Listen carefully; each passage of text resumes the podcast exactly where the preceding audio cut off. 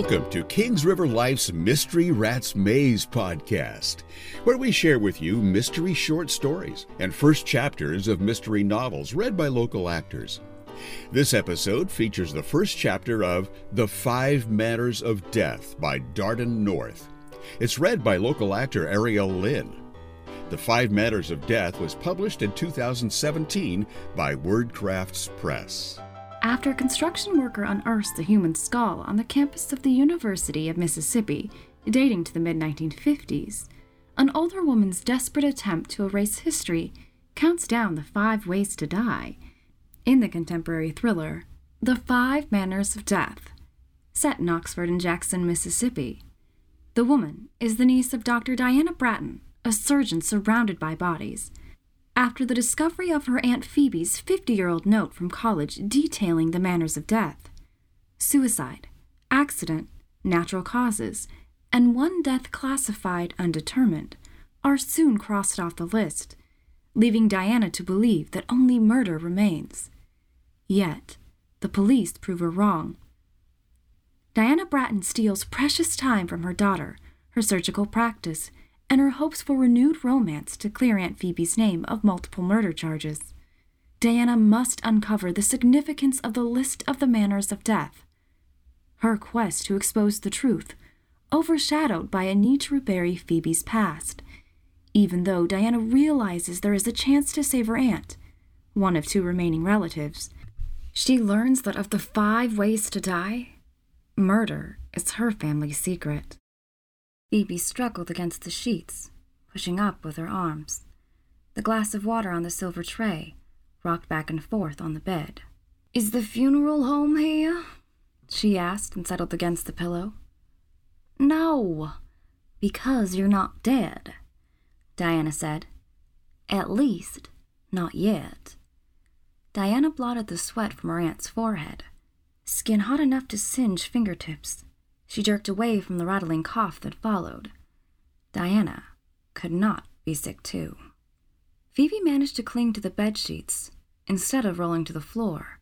She shook her head when the hacking passed. I told you to use one of the linen handkerchiefs, the ones with my initials. Forget the Emily Post, Diana said. Here, take a sip of this. She put the fresh Waterford tumbler from the nightstand to Phoebe's lips. The red mane swung free of the pillow. Strands of hair matted on Phoebe's forehead. Diana bent and tried to fluff the pillow back into shape. The satin felt moist, almost scummy. She gave up and flipped the pillow over to the unused side. For heaven's sake, please fill that glass with something besides water, Phoebe said, swallowing hard. She almost floated back against the padding. Despite the cigarettes abandoned a few years ago, cocktails every afternoon, and a two day fever racking her delicate frame, Diana Bratton's aunt remained beautiful. No one judged her a day over 40, much less over 60. Vodka and sodas in the rosewood cabinet inside my dressing room, she said, handing the glass of water back to Diana. Get it, please, and refresh the philodendron in the corner with this. You should have listened to me about that flu shot, Diana said. Phoebe took the monogram linen handkerchief from her. This is a family heirloom. My family. It belonged to my mother. She blotted her forehead, then tossed the handkerchief atop the used pile near the lamp. I've never been much for free advice, even from you, Dr. Bratton, Phoebe said. She reached for a fresh piece of linen from the Chinese porcelain tray near the bedside table, one of the pieces of china left uncrated for the move. I should have sneaked that syringe of flu vaccine out of the office and popped you with it myself. A real freebie. Diana shielded her face just as more coughing and hacking racked Phoebe's body. It's never too late for the pneumonia vaccine. But I give up. Diana opened the drawer in the bedside table and unwrapped the small package underneath the magazines, ink pens, and notepads. Will you at least take a breathing treatment? Phoebe grabbed the nebulizer, inhaled twice, and sputtered. You mention your office. Makes me think of your surgery partner. A woman I play bridge with calls men like that arm candy. Brad's been real busy. We just had our seven year anniversary. Should have been a wedding anniversary, my dear. She grabbed an extra puff on the nebulizer. Not long ago, you and your Dr. Brad Cummins were all but married, except for the ring. I'll ignore that, Diana said. Here's a fresh handkerchief. She dodged the path of the next coughing spell. Um, Candy, Phoebe gasped. Just thinking about that Dr. Brad Cummins makes an old lady feel better. This thing isn't doing you much good, even if overused, Diana said. She tossed the nebulizer at the oxygen tank. It landed near the head of Phoebe's four poster mahogany bed and slid along the floor to behind the drapes. You sound worse. She dug a digital thermometer and stethoscope out of her purse. Inhale and exhale. Deep, she ordered. Phoebe obeyed with deep breath and release. Where's that other thing going? In that know it all mouth of yours, Diana answered. She put the stethoscope aside and placed the thermometer under Phoebe's tongue. Your lungs sound horrible, like a tornado, not to mention that your temp is still up. I probably have pneumonia. That's another vote for the vaccine. And instead of a hearse, I'm calling Metropolitan for an ambulance. Please, please, Diana, don't. This is such a close knit neighborhood. Lots of busybodies. Sirens will cause such a stir. You're moving out of this place. You don't care what the old neighbors say, Diana said. Thank goodness we closed on the new house before I got sick, and I'm glad that I bought a place in town. Regardless, I should have insisted you go to the hospital sooner, Diana said. Except for Kelsey, you're the closest thing I have to blood kin. I give up. Maybe you're right. Phoebe reached for the thick white cotton robe at the foot of the bed. The new silk one from Neiman Marcus remained boxed in her closet. Here, help me with this thing and then get me to your car. Seeing your beautiful daughter once I'm settled into my room would really cheer me up. Diana wrapped the robe around the sheer pajamas, moist from sweat. Phoebe's skin felt clammy. Covering up is probably wise. This slinky outfit may get you arrested when we roll through admissions, Diana said. She eased Phoebe into the silk slippers waiting on the oriental rug. Better yet, maybe we should change you into something less provocative. I'll check your closet. A long row of cocktail dresses and tailored suits on hangers lined the walls to the left and right of the master bedroom closet. A built in bank of drawers was located at the end of the space. Diana searched and found a pink fleece set neatly folded in the bottom drawer.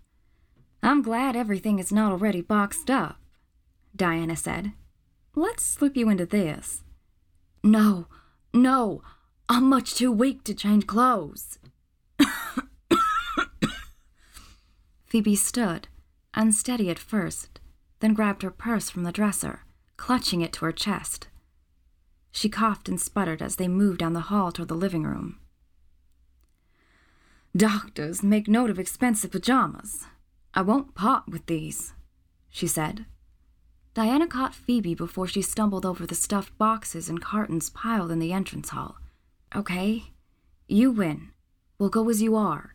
But once I turn you over to the hospitalist, I'll come back and pack a bag for you, Diana said. You won't need much. The gift shop will have toiletries.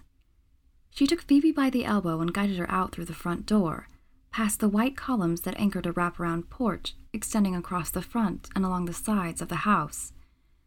Down the steps, at the foot of the narrow driveway, a dumpy, red faced man in his sixties stopped to fumble with a plastic Walmart shopping bag. Wouldn't you know it? Phoebe whispered under her handkerchief. That fool, Carvel Eves. Afternoon, ladies. Lots of tidbits on my afternoon stroll, he said. Like a pendulum, he swung the stuffed bag with empty soft drink and beer cans, crumpled fast food bags and gum wrappers in Phoebe's direction. She frowned and opened the door to Diana's car. Interesting hobby you have, Carvale. Keeping our Belhaven neighborhood free of litter during your walks. But I don't have time for. The comment was stalled by another round of coughing, topped off with a protracted wheeze. Time for your nonsense today.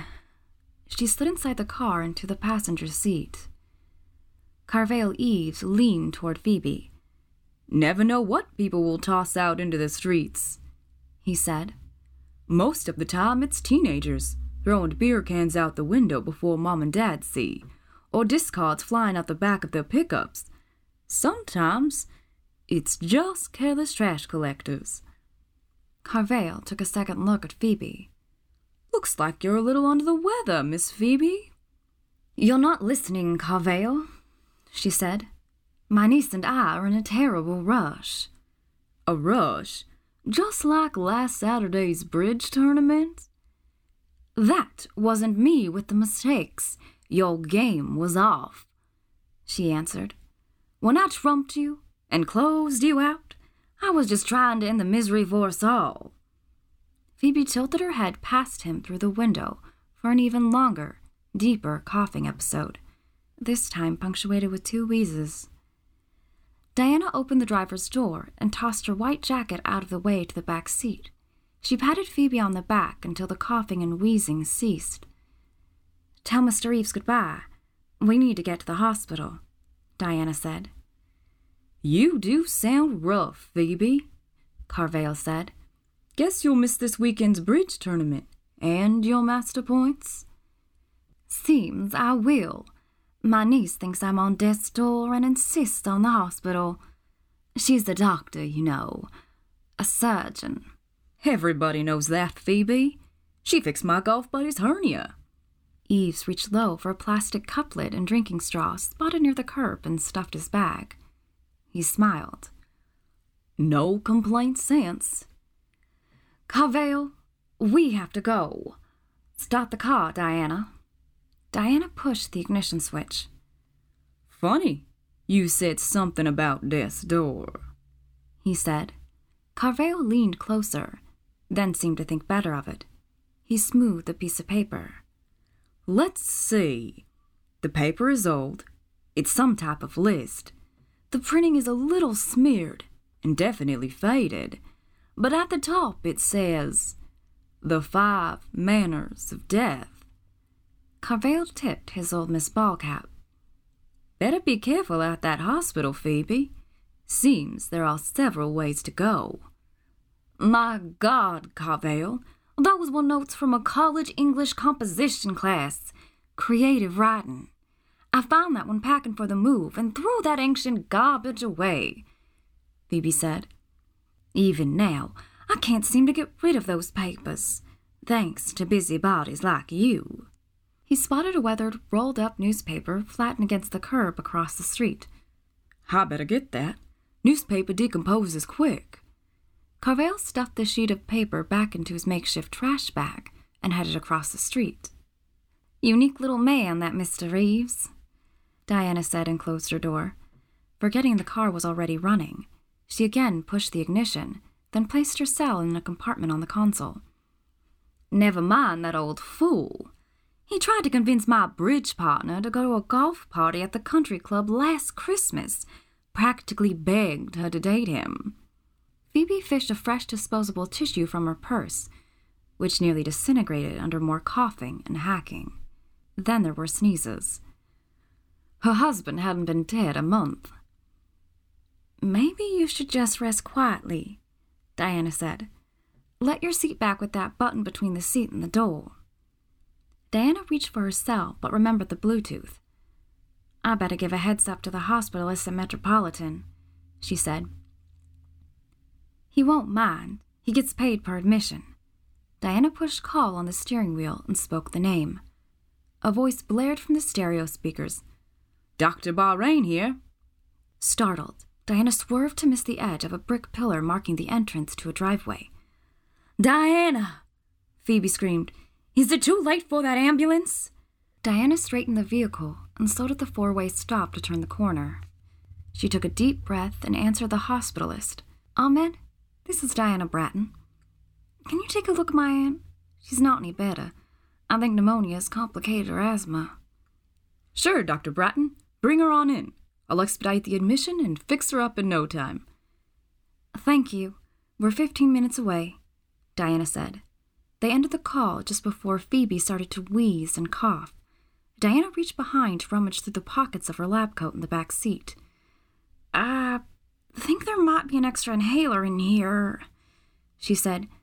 A sample from the office medicine closet. Diana! Phoebe grabbed Diana's shoulder. Something's ahead in the street. Diana dropped her lab coat and swerved to miss the crumpled mound lying on the pavement. She slammed the brakes, the shoulder straps jerking them against their seats. Diana checked the rearview mirror, unbuckled her seatbelt, and sprang from the car. Several aluminum cans, a rolled newspaper, and a plastic sack were nearby. It was Carvale Eves. The note in Phoebe's handwriting lay next to him.